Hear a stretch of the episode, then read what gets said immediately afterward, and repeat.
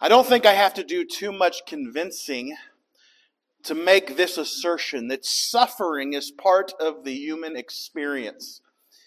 And suffering, when we meet it, is always, and without a shadow of a doubt, disorienting. And when something is disorienting, we often react.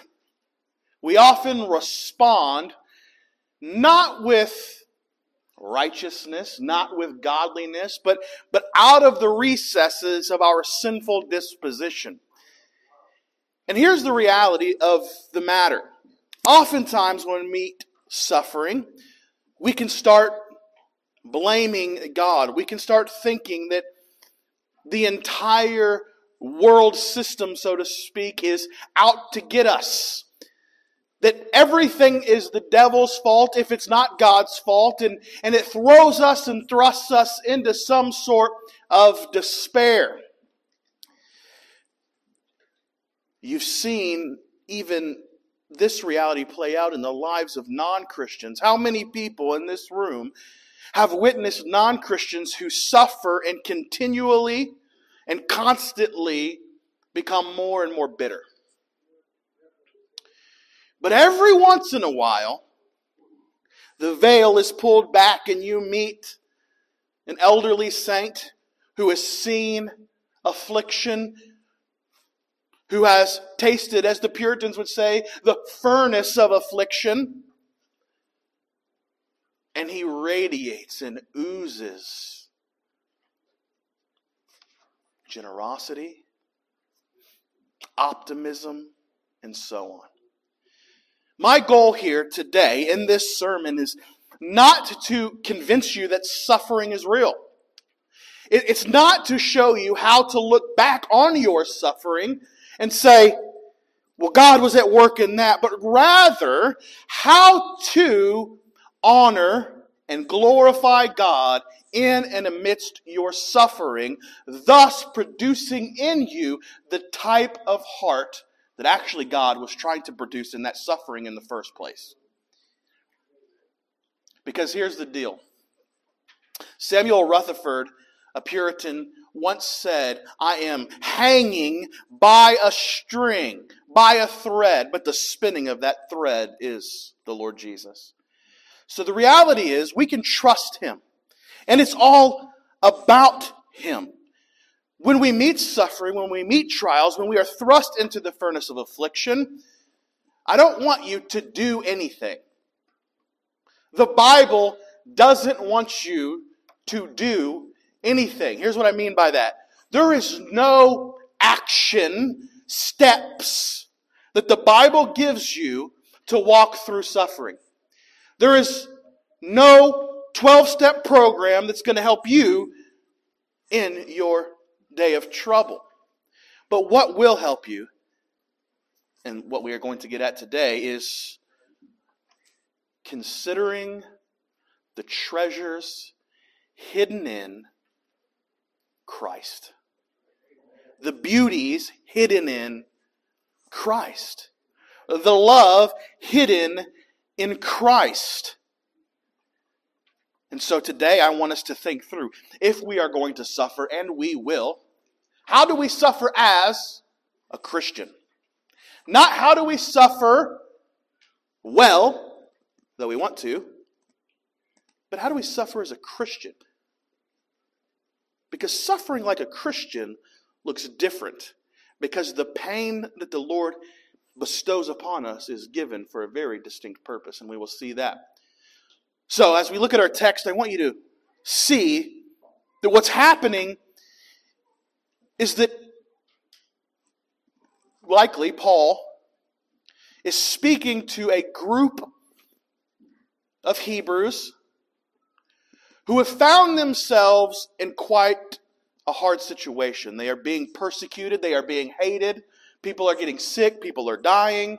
Disease is run amok.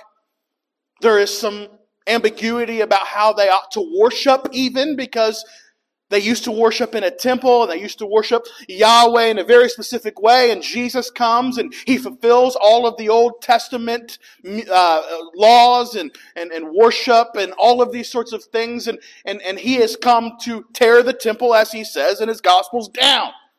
And he will rise it up on the third day, pointing to his resurrection. And yet there's still, at this point in time, a temple standing and Jewish people who are saying, hey, that's not how you worship God. So they're beaten, they're broken, they're persecuted, and they're confused. And here the writer leans in. He leans in and he tells them, based upon this reality, based upon the predicament that you are in, maybe one of the hardest positions that a Christian can be in, consider firstly the saints of old and how they viewed the Christ. Secondarily, consider the author and perfecter of our faith, who is the Christ. And thirdly, consider God's providential purpose in suffering for Christ. If you take notes, let me say that again, but a little quicker. Consider the saints of God. Consider the author and perfecter of faith, and consider God's providential purpose in suffering. And so if you would, please turn to Hebrews chapter twelve and stand with me for the honoring and reading of God's holy, infallible, and all-sufficient word. Amen? We will be reading the first fourteen verses.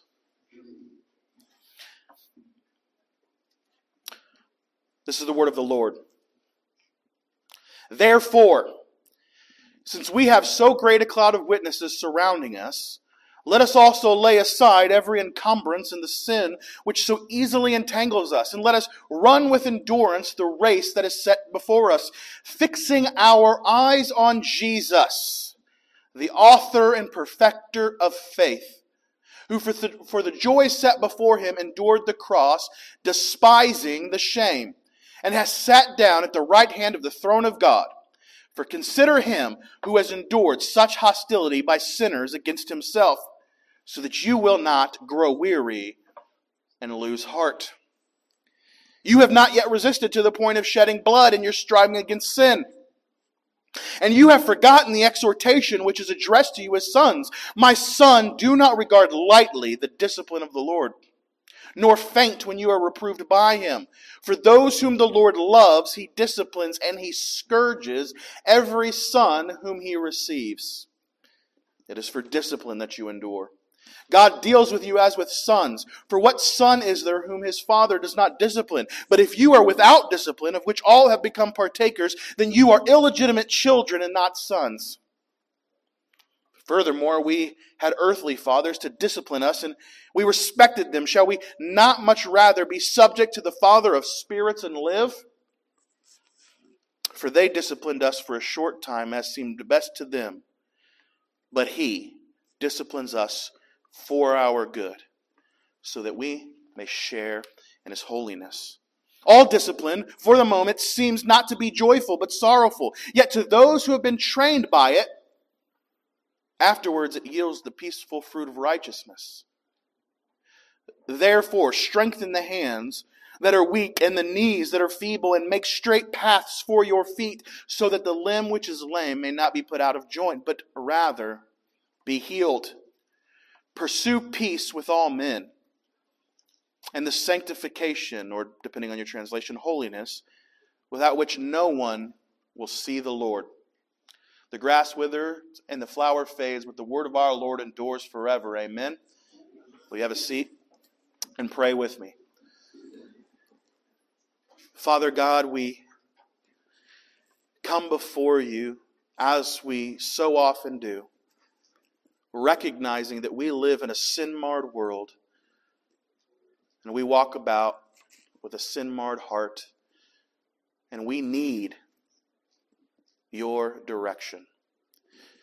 We need reminded of who you are, that we might be strengthened in the day of trouble. We meet, we need the power and presence of your Spirit to convict us of sin and to propel us into a life of godliness and to comfort us when we need mercy. to comfort us when we need love, to comfort us when we are in the throes of life's travails. And Lord, we ask that in this moment that you would descend upon us, that you would give us illumination of your scriptures, your holy word. Not so that we could be puffed up, not so that we could have big heads, not so that we could say that we know more than the next guy or a brother or a sister sitting next to us, but so that we might cling ever closer to you. Lord, grant us these things this day. It is for your glory and for the fame of your Son, Jesus, that I stand here in this pulpit. So I ask that you would enable me to preach Christ in a way that would cause these people in this room to stand strong and to stand firm in the day of trouble. We ask all of these in Jesus' name, his matchless and meritorious name. Amen. All right, so here's the deal. Verse one starts off with a therefore. And every time we see a therefore, we need to ask, why is it therefore? So what happened, so what's happening here is a continuation of a thought that's been carried along throughout the book of Hebrews, but primarily chapter eleven. Chapter eleven is a very famous chapter in the Bible, right? Chapter eleven talks all about, we'll call it the Hall of Fame of God's saints. If you read the Bible, which, by the way, this is kind of a apologetic for why you need to know your Bible in some sense as well. Because if you don't understand your Old Testament, this is a prime example of how you'll never understand the New Testament. Because it says, therefore, since we have so great a cloud of witnesses, who are these cloud of witnesses? Well, if we go back to chapter eleven, it's Abel, it's Enoch, it's Noah, it's Abraham, right? It's Jacob.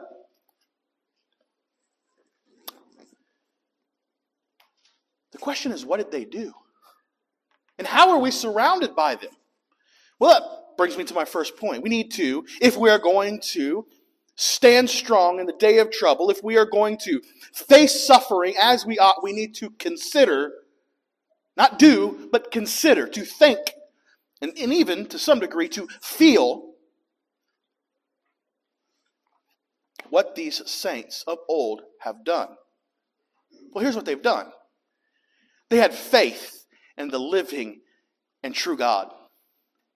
They, they had faith that he would bring about the Messiah who would wipe away all of their sin and all of their tears and make everything right that, as Sam Beckett once said, once went wrong. If you don't get that reference, I can't help you. Here's the deal. By faith, these men gained their approval. They didn't gain their approval by men. They gained their approval by God, because when they stood in the midst of God's fiery furnace, they didn't trust themselves to get them out of the mess. They didn't trust a twelve-step program. They trusted God. And they did amazing things. They did amazing things. I won't go into all the details of every single thing that they did. I want you to go home and I want you to read your Old Testament. Because even the author here assumes that you know what he's talking about. He doesn't give huge biographical sketches. But he says here that even he could speak of more than he has in verse thirty-two of chapter eleven. He says, and what more shall I say? For time will fail me if I tell of Gideon, of Barak, of Samson, of Japheth, of David, and Samuel, and the prophets, who by faith conquered kingdoms, performed acts of righteousness, obtained promises, shut the mouth of lions, quenched the power of fire, escaped the edge of sword, from weakness were made strong, became mighty in war, and put armies to flight. Here's the point that I believe Paul is making here. If you want to get through suffering, consider that other people suffered long before you showed up. And they persevered, and God did amazing things through them. He did amazing things though they suffered.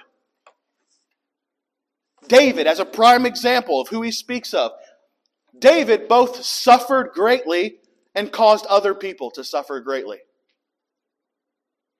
But one thing he never did was stop believing that God can, God does, and God will. Never. And God has written a story about David that, although humble, causes us to stand in awe. And if God did it for them, He can do it for us. However, the passage goes on. Most people and most churches would stop there, and that would be very encouraging. And for some of us, that's true. For some of us, God is going to use us in mighty ways, at least from an earthly perspective. He's going to cause names to be written down in history books. He's going to cause legacies to live on that speak of His greatness and His power, and others of us, He's going to crush us to powder.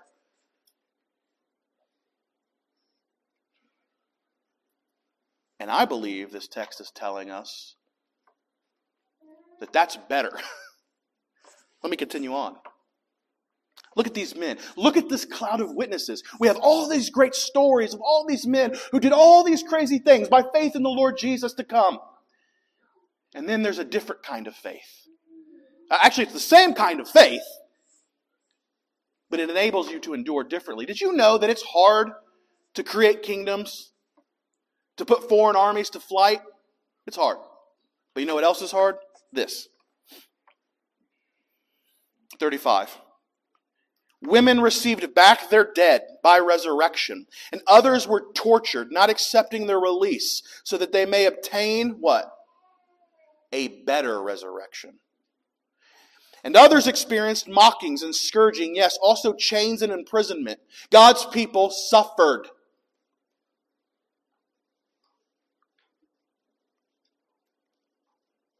They were stoned. They were sawn in two. They were tempted. They were put to death with the sword. They went about in sheepskins and goatskins, being destitute, afflicted, and ill-treated. And you might be thinking, why did you just say that it was better to suffer like that? Well, keep reading. thirty-eight. Men of whom the world was not worthy. Their faith was so strong. Their love for Jesus was so amazing. When they met the fiery furnace of God's providentially extended affliction, they stood their ground, and the Bible calls these men, un- you are unworthy to be in their presence.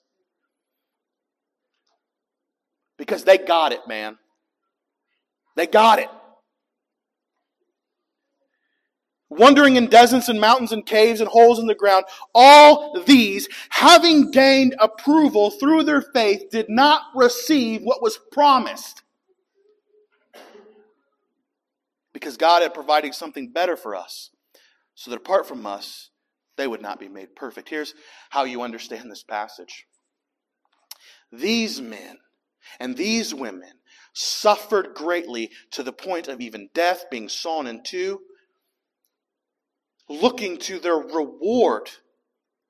Early on in Hebrews chapter eleven, it says that God is the rewarder of those who seek Him. But they did so on the other side of the cross. How much more should we then be able to stand in the day of adversity, knowing what the cross has accomplished for us?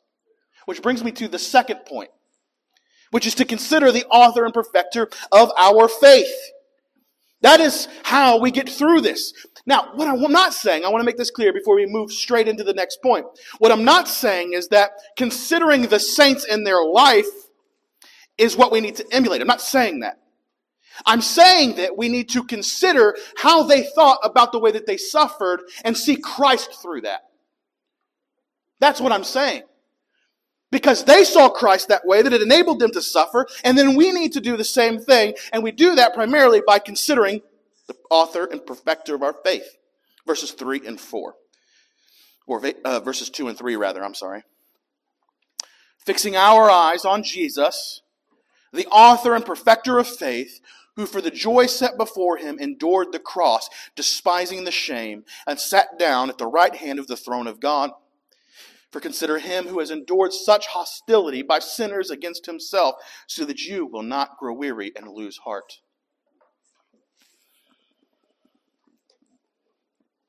The primary way that we get through suffering is by fixing our eyes on Jesus with loving and longing looks. We love him. We want him. We need him. And we cannot wait to see him. This is why Paul says in Galatians two twenty, "For to live is Christ and to die is gain." If I'm living, I'm showing Jesus off. I'm walking with Jesus. I'm loving Jesus, albeit not directly in front of him. But if I die, whew, all right, I get to see him. And it'll become more real to me than it is real right now. And it's very real right now. He even goes on to say, I don't know what I would choose. If, if God was to come to me and say, hey, do you want to keep living or do you want to die? Do you want to come see me? You want to come home? Paul says, I, I'd be hard-pressed to answer that question because I want to go home. I want to see Jesus. But he says, I'm tempted to say I would stay here because I know that I need to help you understand how great Jesus is. I'm here for you. It's all about Jesus. And it will always be about Jesus. So we need to consider him. And when I mean consider, I mean meditate on, contemplate, think. When you decide, hey, I'm going to look down at my phone, maybe just don't do that and contemplate who Jesus is. And rid your life of everything that diverts your attention and discourages you, discourages you on the way to the furnace. I was reading a story uh, just yesterday while I was in the hospital, and um, it's it's by John Flavel. It's called um, "The Fountain of Life: Meditations on the Meditatorial Glory of Jesus Christ." Uh, they have many different types of copies with different type of abridged versions. If you don't want to read, you know, the giant tome that it is, but I would encourage you to check it out. And one of the things he was saying was, he was talking to a woman about a wedding that he had seen, that he had been a part of. And he asked a woman that he knew that was in kind of the seats and said, oh, did you see the bridegroom? Did you see the bridegroom? Did you see what was going on there? And, and her reply was, absolutely not, I didn't see that.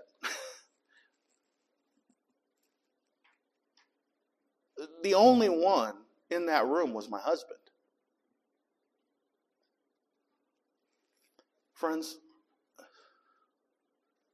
the only one in our room is the heavenly husband.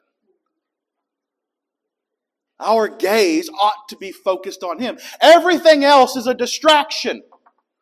Now, what am I, I'm not saying that we just totally disregard life. But Jesus is the aim and the treasure of our eye. He's the only way we can interact with anybody with any sorts of Christian ethics. He's the only one who helps us in our day of trial. He's the only one that helps us know how to love. Right? As Pastor Darren is walking through the marriage part of Ephesians, it tells you to love husbands, your wife, as Christ loved the church. That's assuming a couple things. One, Jesus ought to be thought about in relationship to how you treat your wife. He's ultimate priority. Two, you don't know how to love. Christ is the balm for every self-inflicted wound and every wound that was inflicted upon you by others. That's the reality of the situation. We must have a singular gaze on the heavenly husband. If that weirds you out, men, it's okay. The Bible talks about these things as metaphors, and we do well to listen to them.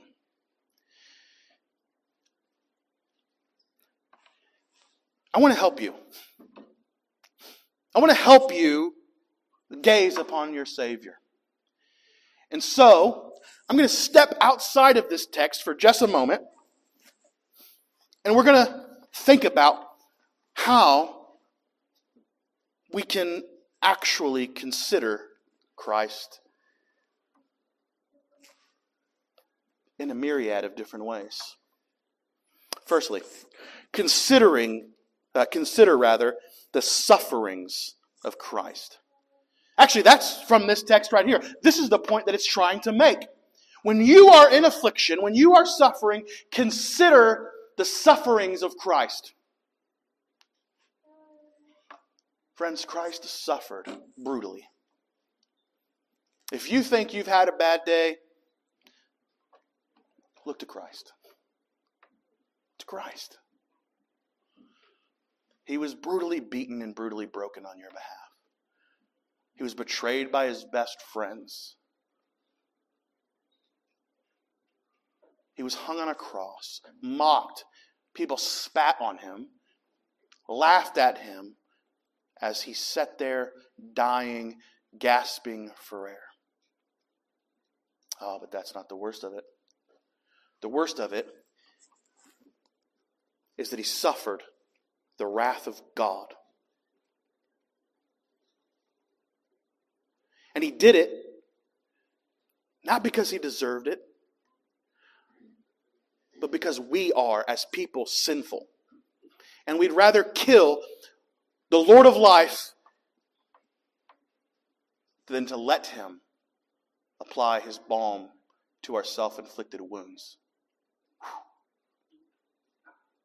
Ouch. Ouch. But more than that, he suffered for you. He suffered for you. Not many of us are willing to suffer for other people. We don't even like suffering for ourselves. Oh, but when we look at Christ, friends, when we, when we look at Christ, when we look at who he is, when we are mesmerized by him and his suffering, we can then walk and we can suffer knowing that my Savior has been here before me. And he's got on the other side. Do you consider Christ in his sufferings? Secondly, consider Christ's power. Consider Christ's power in you. I bring this idea from the book of Ephesians. Do you remember? It talks about how the power that rose Jesus Christ from the dead is Christ's power, and that power is the power that now lives in the Christian. But not just that, that he is majestic, holy, big, awe-inspiring, that he is and the Alpha and the Omega, the beginning and the end. He created the worlds. Everything was created for him, through him, and in him. He parted the seas in the Old Testament for the Israelites to cross. Jude makes this argument. He carries the weak.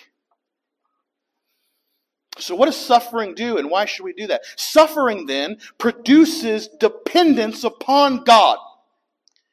When you think about Christ's power, you think about your weakness, and you are reminded that you can't do this on your own.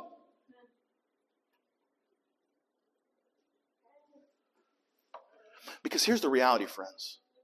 God needs to break a man or a woman if he is going to use him for his glory. He wants broken vessels. He wants to pick the last guy at the dodgeball tournament. Why? It produces dependence in his people, in his sheep. Ah, but what else does it do? It shows off his glory. It shows off His love. It shows off His mercy. It shows off His godness.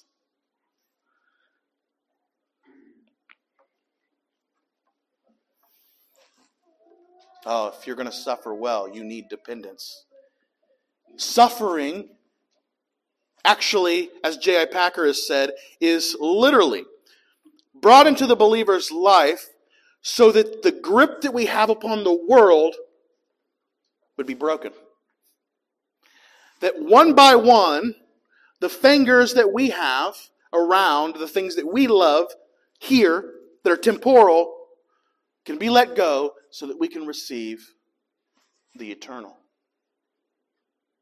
Namely, the Heavenly Husband. Three, when you are suffering, consider the presence of Christ. Consider the presence of Christ. There is not a single time when Christ is absent. He is always walking with you. As a matter of fact, this got me into trouble before when I've said this, but I'll say it again because it's true. There's a famous Baptist picture, and it's in a lot of Baptist uh, pastors' church offices. I don't think it's in Darren's, so I don't think I'm going to hear about this later.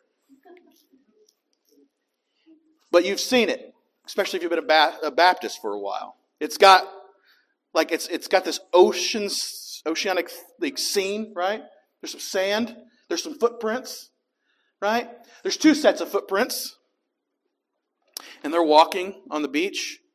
And then at some point in the picture, one of these footprints uh, disappears. Right?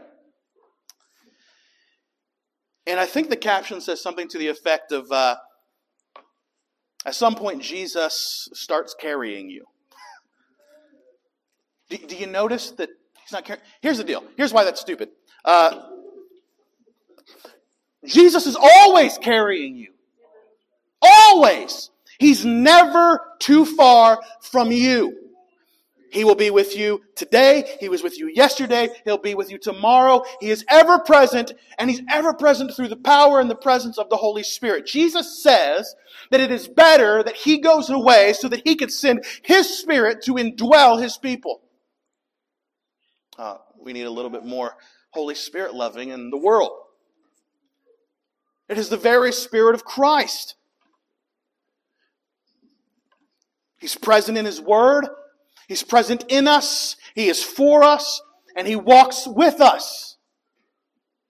Consider the presence of Christ. Hebrews makes the case that He exists. He lives to make intercession for His people. Do you know that you don't know how to pray? I'm not throwing stones. I don't know how to pray either. But I cry out to the Lord. And Jesus doctors those prayers up. And He gives them to the Father.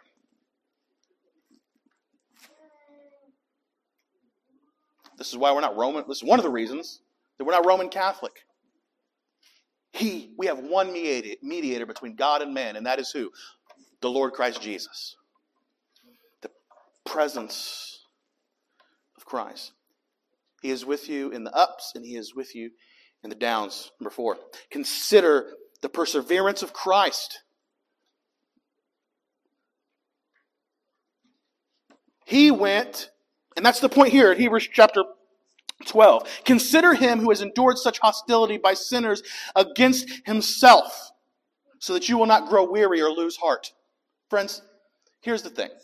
A lot of people take this text and they will say, Uh, consider Him who has endured such hostility by sinners against Himself. And they will say, look, He resisted sin. Because it says that in verse four. You have not yet resisted to the point of shedding blood in your striving against sin. But what sin is it talking about in Hebrews chapter twelve? It's not Jesus' sin. Right? It's the sin of others against Him. You think you've had it bad? Um, Jesus was killed. You're still standing. He was sinned against, and He stood His ground. As Paul Washer has said, this broad-chested Savior endured what none of us could endure. But He pushed through. He persevered. He got to the other side. That is why he is a great high priest and a great shepherd. Pastor Darren and I love you, and we will walk with you through absolutely anything. You can call us at any time. We are as available as we can be. But we can't take you as far as Jesus can. We're in the trenches with you. He's won the war. Amen? All right. So consider the pre, uh, the perseverance of Christ.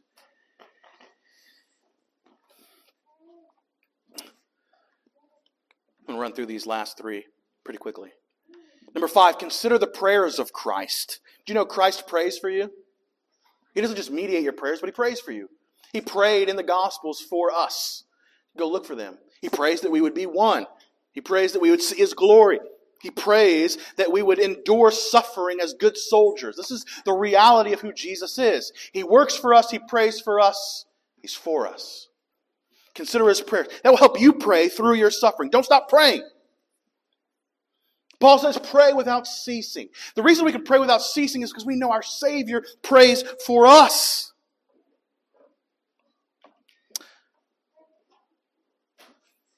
Six, consider Christ's communion with his saints. Not only is he with us, he longs to be there. He longs for us to commune with him, to be with him, to spend time with him in his word, in our prayer closets, or your kitchen table. I'm not trying to be too holy here, right? Not everybody, there's no such thing as a prayer closet anymore, really. There should be. There's not. When we come to the table here in just a little bit, the Lord Jesus longs to communion with you.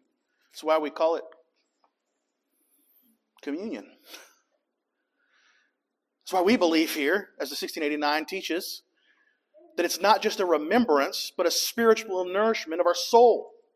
This is why we do not want non-Christians to take the table. And number seven, consider Christ's eternal plan. The world and all that it contains is for Christ.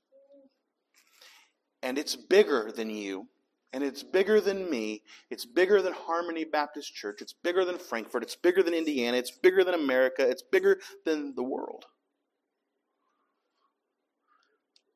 Christ has caused you to have life so that he may bring about the reconciliation of the world to himself. Christ purchased this, Christ is performing this, and Christ is standing over it as King, as Savior.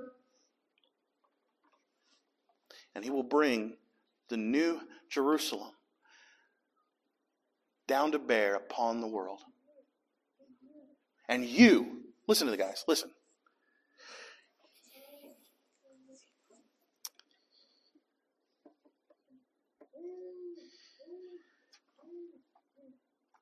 Your suffering, your affliction is a cog in God's will, in God's, um, I'm trying to think how to say this. Your suffering is a cog in the wheel of God's redemptive plan to save the world.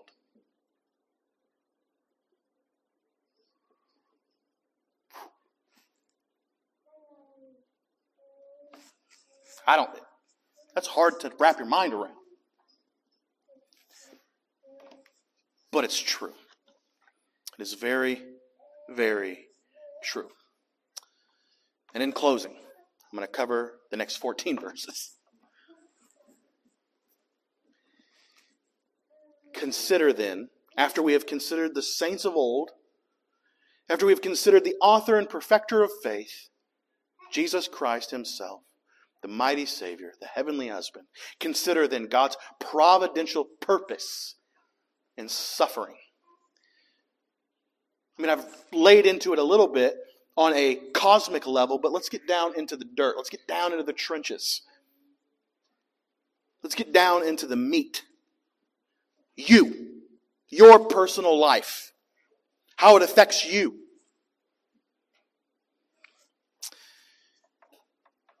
Verse five. And have you forgotten the exhortation which is addressed to you as sons? In other words, the writer here is leaning in and he's saying, hey, I want you to remember something that you have obviously forgotten. I want you to remember it. Remember that you are a son of God, and sons of God bleed. And they bleed precisely because God wants them to. Not because an accident happened, not because some unforeseen circumstance popped up. Do you believe that? Do you believe that whatever pain finds you, that that was God's doing? Do you have a theology that big? You should. Or do you wrestle and wrangle with God and refuse to be comforted by that truth? Because we can respond to that a couple different ways. We can say, the Bible would never say such a thing. I just read, I'm about to read to you some stuff that would ma- will make you very uncomfortable if you want to wrestle and wrangle with the truth. Ah, but those who are keyed in, they love it. They cherish it. They understand it. They can't live life not contemplating it, considering it. Now, granted, I'm younger than quite a few people in this room. And I'm sure the accusation could be logged, you don't understand suffering. I've, I get it a little. I've been to war. I've seen things. I've experienced my own tragedies, but you're right. You've experienced suffering, and maybe more. But the theology is the same. The Bible tells me what's true. And no matter what it is, no matter if it's a diagnosis where there is no hope in sight, earthly speaking, whether it's betrayal, whether it's war, whether it's anything, God is behind it. God is behind it. Look, my son, do not regard lightly the discipline of the Lord. By the way, you will notice if you're using the New American Standard or if you're using the Legacy Standard Bible, which is what we preach from generally, these are all in caps. This is a quotation from the Old Testament. This is God's truth from beginning to end. My son, do not regard lightly the discipline of the Lord. Don't act like it's not a big deal. Listen, this is happening for a reason. Nor faint when you are reproved by him. Don't be weak. Don't faint. Consider him. For those whom the Lord loves, not those who he hates. And who does he hate? Psalm chapter five, we've been over this. He hates all who who commit evil. For those whom he loves, for those whom he has saved, for those who he is sanctifying, for those whom he is for, he disciplines. And here is, gosh, this just verse punches you in the stomach. And he scourges every son whom he receives. It is for discipline that you endure. God deals with you as with sons. God deals with you as with sons. For what son is there from his fa- uh, for whom his father does not discipline? But if you are without discipline, of which all have become partakers, then you are illegitimate children and not sons. Here's the uncomfortable truth continued. If you don't suffer, if you don't bleed, if you haven't been scourged by the Lord's fiery furnace, you're not a Christian. You're not his. Suffering is the mark of a Christian life.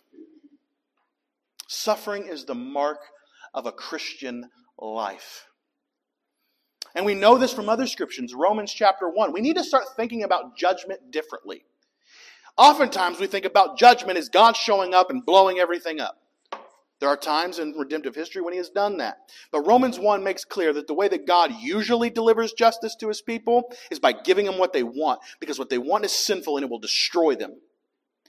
So when God is chiseling and molding you and cutting away the, the dross, and he's he's he's uh, getting rid of the Uh, he's vine dressing, if you will.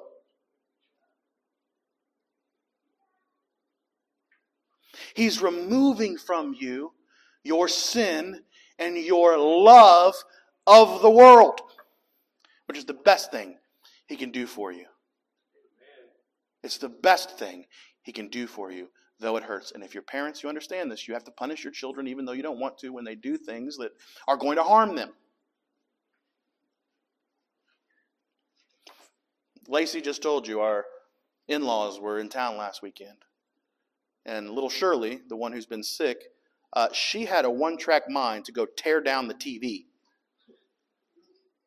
I mean, I've never seen such commitment. Straight up. I was actually inspired a little bit. I was like, man, if I if I tackled things with the type of fervency uh, that little Shirley did trying to get this T V, nothing would stand in my way, right? But every time she tried, there was some grown-up, eh, don't mess with, don't do that. Why? Well, it would fall on her if she did that, and it would hurt her very bad. Might even kill her. She's little. T V's big. But she thought it was awesome, and she wanted it. But sometimes, the reward that we see in front of us, actually all the time, the reward that we see in front of us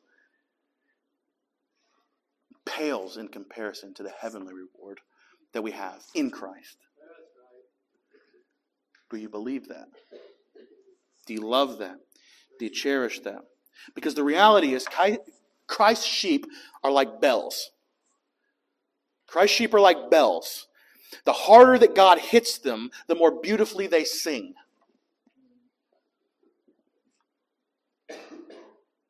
The more beautifully they sing. The more that you trust God, the more that you love Jesus. And the more that you love Jesus, the better your soul is nourished. But it's bigger than that. It's not just for you. Remember I said the providential purpose. He says, and I'll skip down here a little bit, verse ten, he talks about discipline, which he's speaking about discipline in relationship to suffering. Suffering is discipline for the Christian. For the non-Christian, suffering is suffering. And then you die and you go to hell and you suffer some more. But for us, suffering is never for no reason. It's to nourish us, like I've said, in the presence of the Lord Jesus, but it's also this. Look at this, verse ten. But he disciplines us for our good, so that, hmm, gotta love the so that's in the Bible, we may share his holiness, that we might be one with him, which is why it ends in verse fourteen with that we pursue peace with all men and the sanctification without which no one will see the Lord. Did you know that you will not see the Lord if you are not holy? We're not being made more holy. Why? Because Jesus is doing that. He's doing that through suffering. He's making you more holy. He's making you more Christian. We suffer like a Christian to be more Christian. That's it. And if we have the right glasses on, then we get it. We get God's purposes. So when you suffer, consider the saints of old. Consider the author and perfecter of faith, and consider God's providential purpose in suffering. In closing, I want to leave you with a piece of imagery that I find very helpful.